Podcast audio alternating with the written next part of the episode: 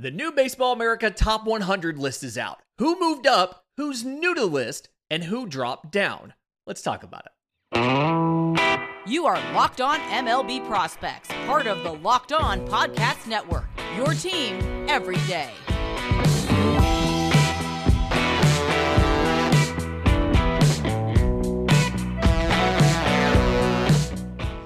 Yes, welcome on in to Locked On MLB Prospects, your home for all things minor league baseball. I'm your host, Lindsay Crosby, freelance baseball writer and podcaster. Thank you for making this your first listen. Every single day, we're proudly part of the Locked On Podcast Network, where it's your team every day. And today's episode is made possible by our friends at Game Time. Download the Game Time app, create an account, use code Locked On MLB for $20 off your first purchase. Last minute tickets, lowest price, guaranteed. So, one of the most reputable and uh, oldest websites in the prospect apparatus, as we talk about, is Baseball America. Uh, they are well respected for what they do. They just did their May update to the top 100 list.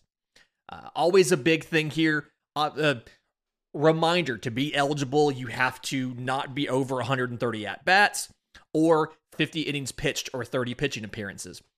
They use different rules than MLB. And so that's why Gabriel Moreno was on here for a while and was not a prospect according to MLB. Uh, looking at some of the biggest movers, uh, it wasn't a big move as far as number of spots. He only went up five spots, but we have to open this with Jackson Holliday of the Baltimore Orioles being a top 10 prospect. He went from number 12 to number seven. And it's wild to think about Jackson Holliday at this time last year was in high school. And he is a top 10 prospect in all of baseball. And he's legitimately performed like one to justify the spot. So, again, number like number one overall pick last year. He spent a little bit of time in low A, 12 games in low A last year. 238, 439, 333. Four doubles, no home runs, 15 walks to 10 strikeouts, one for two on stolen bases. And most of who he was playing in low A, like those were guys who were full season guys. A lot of, I mean, he skipped rookie ball and went straight to full season. We saw him this year at spring training. I mean, 19 years old out there at spring training and holding his own, looking okay. And then he's already gotten promoted once in the minor. So he goes back to Low A Delmarva to open this season and spends uh, game game wise just over two weeks there because they play six games a week. So just over two weeks there.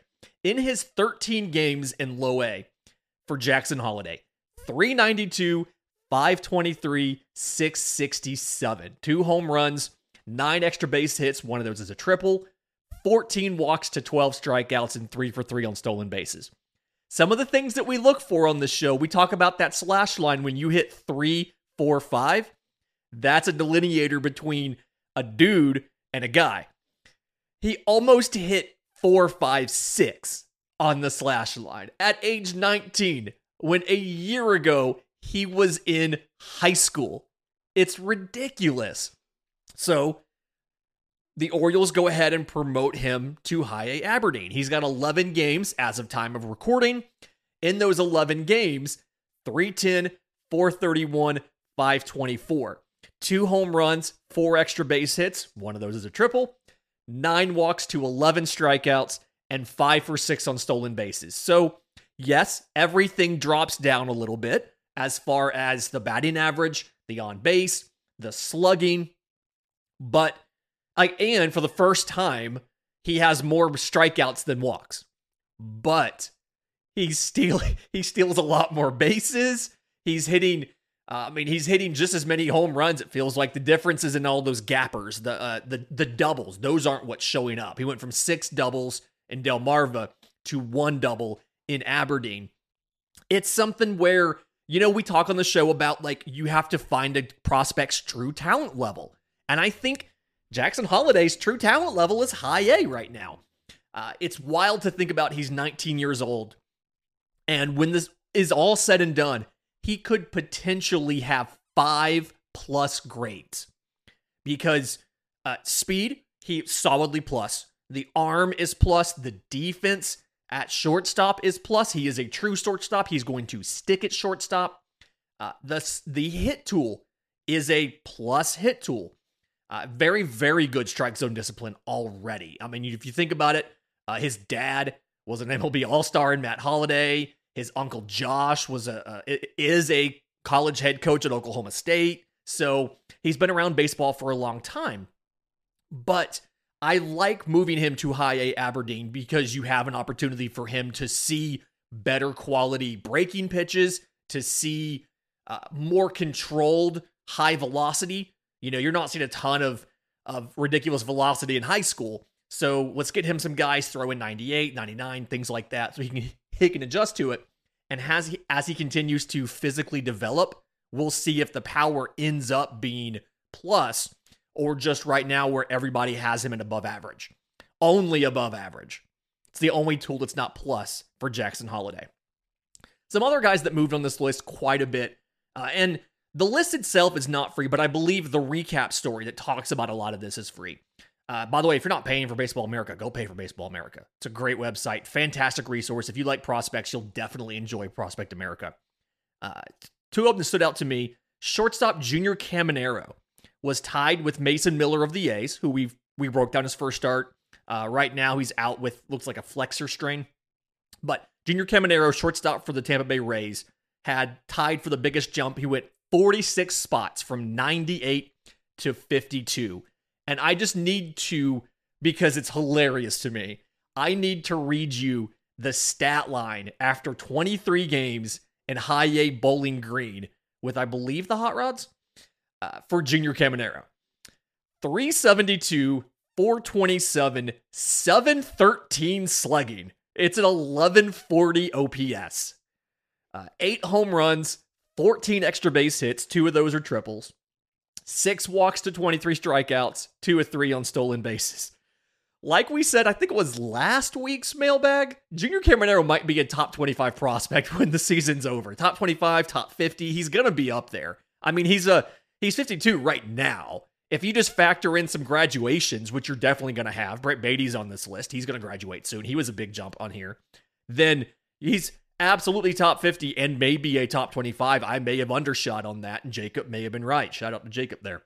But the other guy I think is, is interesting, and it not that I don't agree, but I've got more questions than everybody else does, is Dalton Rushing of the Los Angeles Dodgers. 2022 second rounder out of Louisville. He's a catcher, but he was behind Henry Davis at Louisville for two years. So he didn't even catch until like his his final year in college.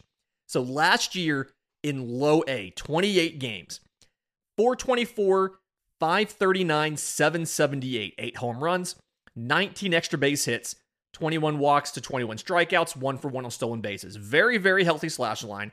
This was when he first got into professional ball last year. I mean, he spent like two games in rookie ball, like five at bats, and they were like, okay, yeah, you're out of here. You're done with this. And so that was low A last year. Now, this year, he is in high A Great Lakes. So the weather has something to do with this because it's cold. It's been colder up there. But 24 games in high A, 271, 447, 529, five home runs, 11 extra base hits, and shout out to the catcher. One of those is a triple. 26 walks to 29 strikeouts, again in 24 games, and uh, no stolen base attempts. He's not exclusively playing catcher. He didn't last year. He's not this year. He's got 31 games at catcher and eight at first base and eight games as a DH. And offensively, the power's very good. The hit tool is only graded out as average. And offensively, I like Dalton Rushing. Don't get me wrong. He's a massive guy. Like he was a linebacker in high school, uh, just packed full of muscle, crushes baseballs. He has some, like, the plate discipline's really good his issues are mechanical, right? Uh, I mean, he's he's 6'2", 220. So it's getting getting into those it up and in fastballs, things like that, like getting pitches like that, getting the bat on them and turning on them is difficult for him. But the reason why I'm not as high on Dalton Rushing as a lot of other people are, and he moved up 16 spots from 96 to 80, so he was already on the list. But uh, is his catching?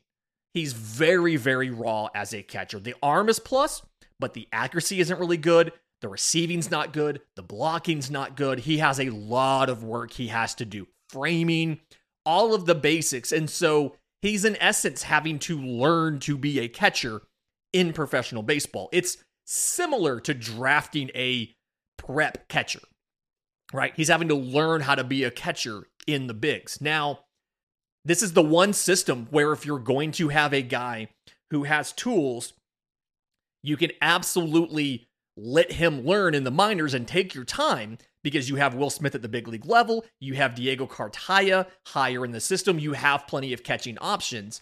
But Dalton Rushing feels like a guy who may eventually end up being a first baseman or a DH. And of course, you've got Freddie Freeman there long term in uh, in LA, so that complicates things. In just a minute, let's talk about the guys who are new to this list uh, and and kind of what they did to get here. But first, today's episode is brought to you by our friends at Game Time. If you're like me, you don't want to stress out about going to a sporting event. Part of the reason that I'm not spontaneous when it comes to sporting events is because buying tickets is never easy. And Game Time is trying to fix that. They're the fast and easy way to buy tickets for sports, concerts, comedy shows, theater, all that kind of stuff near you. They have killer deals on last minute tickets and the best price guarantee. So you don't have to stress about the tickets and you can just get hyped for the fun you're going to have. So, the way it works, the game time guarantee means you will always get the best price. If you find tickets in the same section and row for less, Game Time will credit you 110% of the difference. It is the fastest growing ticketing app in the country for a reason. So, snag the tickets without stress with Game Time. Download the Game Time app, create an account, use code Locked On MLB for $20 off your first purchase. Again, create an account, redeem code Locked On MLB for $20 off. So download Game Time today. Last minute tickets, lowest price, guaranteed. Okay, couple guys who are new to this list coming in at the very back of the list. First one is Heston Kjerstad of the Baltimore Orioles. 2020 first rounder out of Arkansas. You may remember this uh, in an exam, medical exam after signing. They discovered he had myocarditis. It's heart muscle inflammation. From what I understand, it was a side effect or it was a byproduct or whatever, something that happened as a result of him having COVID. So he misses the entire 2021 season. And the way that inflammation of the heart muscle works is, in essence, you can't get your heart rate up. You can't do things that get your heart rate up. So, no physical activity, no working out. And so, when he came back last year, uh, one, he almost immediately, I think he tweaked a hamstring in spring training, which happens a ton with guys in spring training, but especially somebody who, in essence, didn't play for close to a year. Delays his start. He finally debuts in June, starts off in low A, goes to, ends up in high A Aberdeen to finish the year. His combined slash line last year 65 games, 309, 394, 457, five home runs, 24 extra base hits, 29 walks to 64 strikeouts in 65 games, one for one on stolen bases. Again, you could see the effect of the layoff on his timing and on his power production. He goes to the AFL, does pretty well in the AFL, and then this year he is in double A Bowie. 24 games, 298, 383, 638. Eight home runs, again in 24 games, where he had five in 65 games last year. So eight home runs in 24 games, 14 extra base hits, eight walks to 17 strikeouts, three of five on stolen bases. I still don't think his speed is above average. It's somewhere between below uh, fringe to average, but stealing more bases, feeling more confident. He played a little bit of center field in the Arizona Fall League. I do still think he's a corner outfield guy. The arm is above average, but I think ultimately the range means you're going to keep him in a corner. But Heston Kjerstad has started to show. I mean, like his he you value him more for the bat than for the defense, but he should be able to hold his own in a corner. The arm should be strong enough to be your right fielder. And you're now in a scenario age 24 in double A. I could see if this is going as well as it is right now. Uh, he gets bumped up to triple A later, and he's an option probably next year in Baltimore just adds to that list of of position player options that they have in Baltimore to get called up and to do stuff. Another guy was added to the list, shortstop Ronny Mauricio of the Mets, 2017 IFA, and polarizing prospect for a lot of people. Not all of us in the prospect apparatus are believers in Ronny Mauricio. The power is real. We believe in the power. Kid can crush a baseball when he gets one, but the everydayers can say it with me. Your power tool is only as good as your hit tool. So last year, 123 games in Double A Binghamton. He spends the whole season there. 259, 296, 472, 26 home runs, 54 extra base hits, again in 123 games, so not quite one every other game, but a healthy ratio. 24 walks to 125 strikeouts, again in 123 games, so striking out just over once a game. 20 of 31 on stolen bases. And this year, he's been in AAA Syracuse and he's improved just about every metric across the board. Okay. So uh, 336, 371, 582 is the slash line. Brought up the on base by 80 points, brought up the batting average by 80 points, brought up the slugging by 110 points because slugging, you know, exponential, getting more hit or whatever. Uh, six home runs, 19 extra base hits, six walks to 25 strikeouts, six and nine on stolen base. He's on pace to be better with strikeouts. Uh, he's on pace to have a higher stolen base percentage, again, at a higher level of competition. And it's something where they've started to work him in some other positions. Obviously, you have Francisco Lindor at short. He's played 19 games at a shortstop and 12 at second base. The arm is plus. The speed isn't necessarily great. I think that you could play him at third base. Obviously, you have Brett Baty. You don't necessarily need to. I think he also could be good enough in an outfield corner right field or left field. The arm is good enough for right. I feel like right field or left field, especially with a good center fielder next to him, and you know, in Nimmo, you could play him in either one of those corner spots. But the only thing he's done in professional baseball is short and second, and he didn't add second until this year.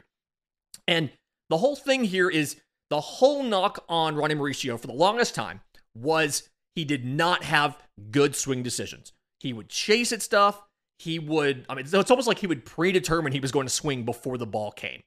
And so, like, when you combine, this Baseball America had a great stat, and I think it was in the, the piece or it was in their write up on him or something. But in 21 and 22, he had a combined more than 800 plate appearances and a combined on base of 296. He was one of 12 players that had at least 800 plate appearances and about and an on base under 300.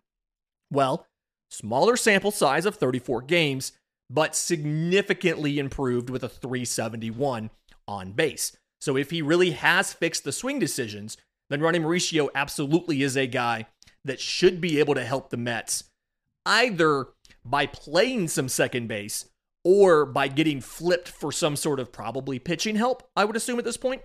So either way, Ronny Mauricio should be able to help the Mets this year. The third guy it's Colt Keith of the Detroit Tigers, 2020 fifth rounder out of high school, and did a lot of good work last year to lower his strikeout rate.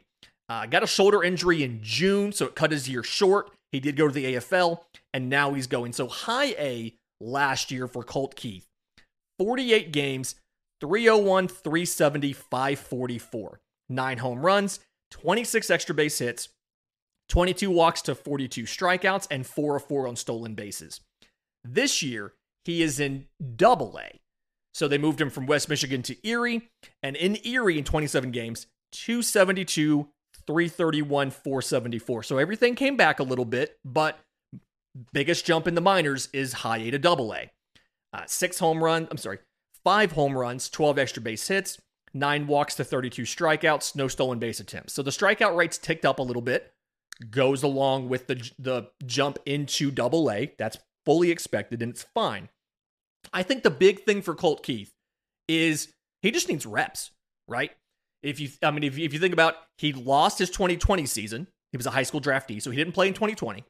2021, he gets, I think he got like 60 games in, and then 22, he gets hurt halfway through, and so he's just he needs reps at third base. I think the arm is plus. I believe he used to be a pitcher, so that's kind of part of that there.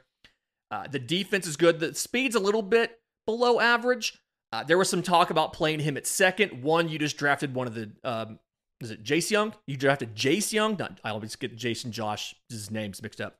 You drafted Jace Jung, so you don't need uh, Colt Keith at second, but also just the speed and the range. I think he's better at third base, and you can let the arm eat at third base. It is a plus arm, if not a little bit better. So the whole thing here, he needs reps, he needs defensive tuning, and then he just needs to cement that offensive improvement. And you could see him this year, probably the very end of the year, a brief cup of coffee in Detroit, but more likely just in AAA. In just a minute, let's get to the guys who dropped in the list. So they dropped back into the uh, later on the list, stayed in the top 30, but dropped back, and talk about why. And we'll do that next. But first, today's episode is brought to you by our friends at Sorare. I really am enjoying Sorare. It's a revolutionary fantasy baseball game and marketplace that transforms fans into owners. Officially licensed digital cards featuring players from all 30 MLB teams. And the idea is you own the cards. So you collect them, you can buy them, you can sell them, you can compete with your cards against other people. You enter the game weeks. There's two game weeks per calendar week, Monday through Thursday and Friday through Sunday.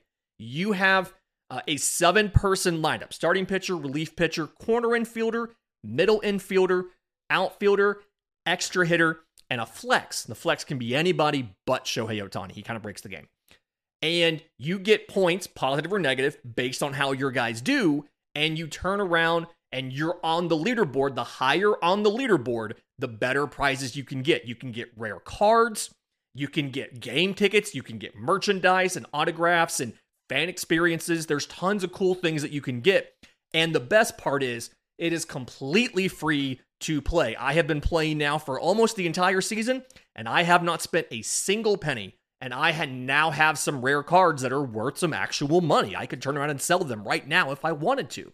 So head to sorare.com slash locked on. That's S O R A R E dot com slash locked on to draft your team of free player cards, set your lineup, and start competing today to win epic rewards. Again, sorare.com slash locked on to start playing today.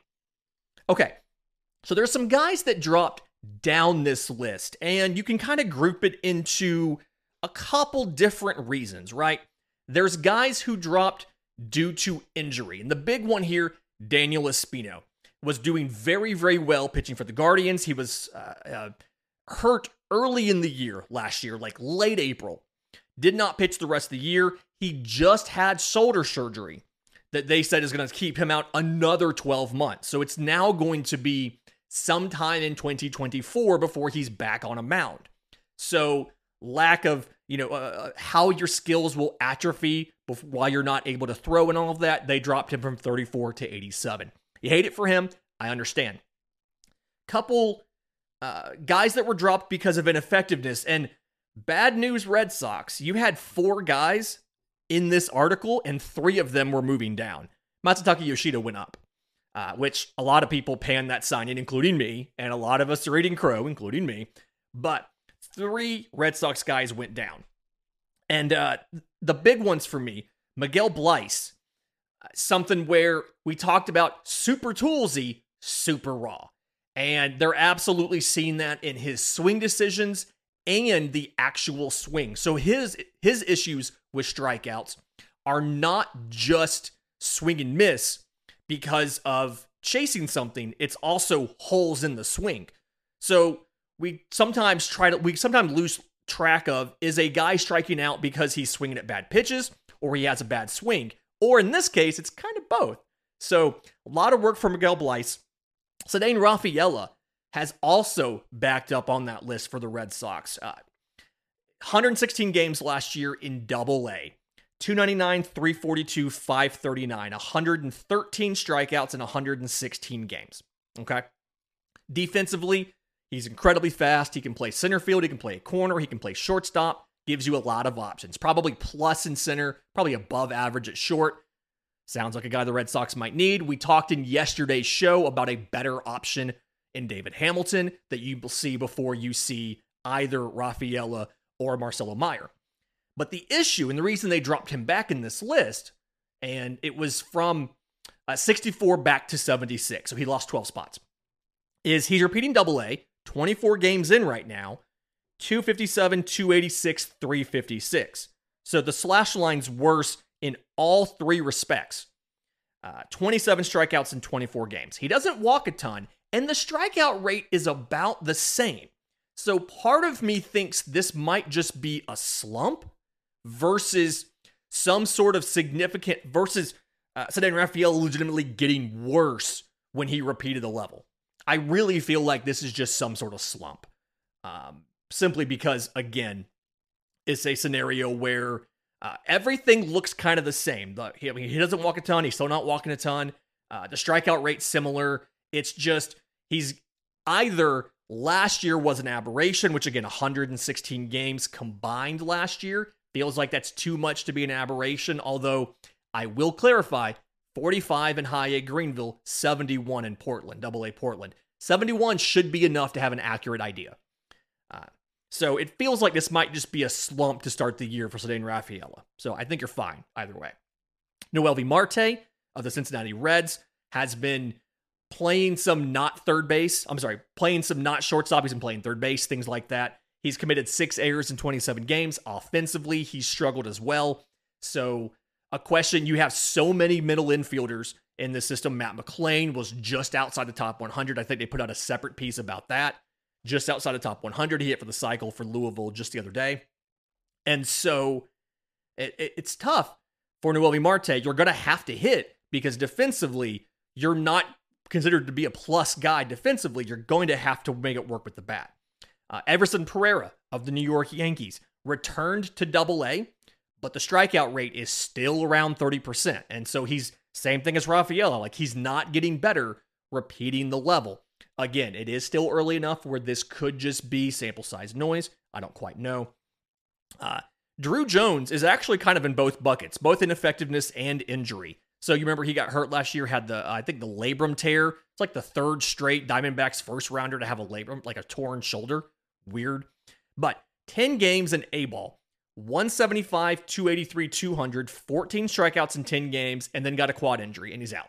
So between the quad injury and the small but not great sample size, they dropped him from 20 to 32. In retrospect, 20 may have been a little high to begin with. That's kind of been my assertion on this, but it's fine. The one to be worried about to me is Elijah Green, the outfielder for the Nationals. He went from 53 to 86. And it's something where we knew when he was drafted, he had a ton of tools, but he was a high variance prospect. He could be really good, he could be really bad. And so far, we've seen more of the bad than the good. So, uh, last year for Elijah Green, he was entirely in rookie ball 12 games 302, 404, 535, two home runs, six extra base hits. You're like, okay, that's a great slash line. It's a 345, right? He struck out 40% of the time. He had 21 strikeouts in 12 games. This year, he is in low A in Fredericksburg. He has 23 games there, 239, 340, 352 with 46 home runs. He's also struck out 46 times. I'm sorry, he doesn't have 46. He has two home runs and 46 strikeouts. He struck out 46 times in 23 games. His strikeout rate is 45%. And a lot of it, there's two reasons for it. One is uh, he is he cannot hit lefties. 118 batting average against lefties. He is 2 for 22 with 5 walks and 8 strikeouts against lefties. But then the other and the more concerning one is it's swing and miss in the zone. It's not like it's chase or it's he's just getting beat by good pitches. It's swing and miss at pitches in the strike zone. It's he's not fouling them off. He's just not hitting them. And so I understand why they dropped him down. Again, we knew this was a possibility. We knew he was going to have swing and miss in the game. I don't quite think we knew it was going to be this much. So uh, we really have to see some improvement this year for Elijah Green. And I'll remind you, he's 19 years old. You've got plenty of time for this, but just we have to work on that.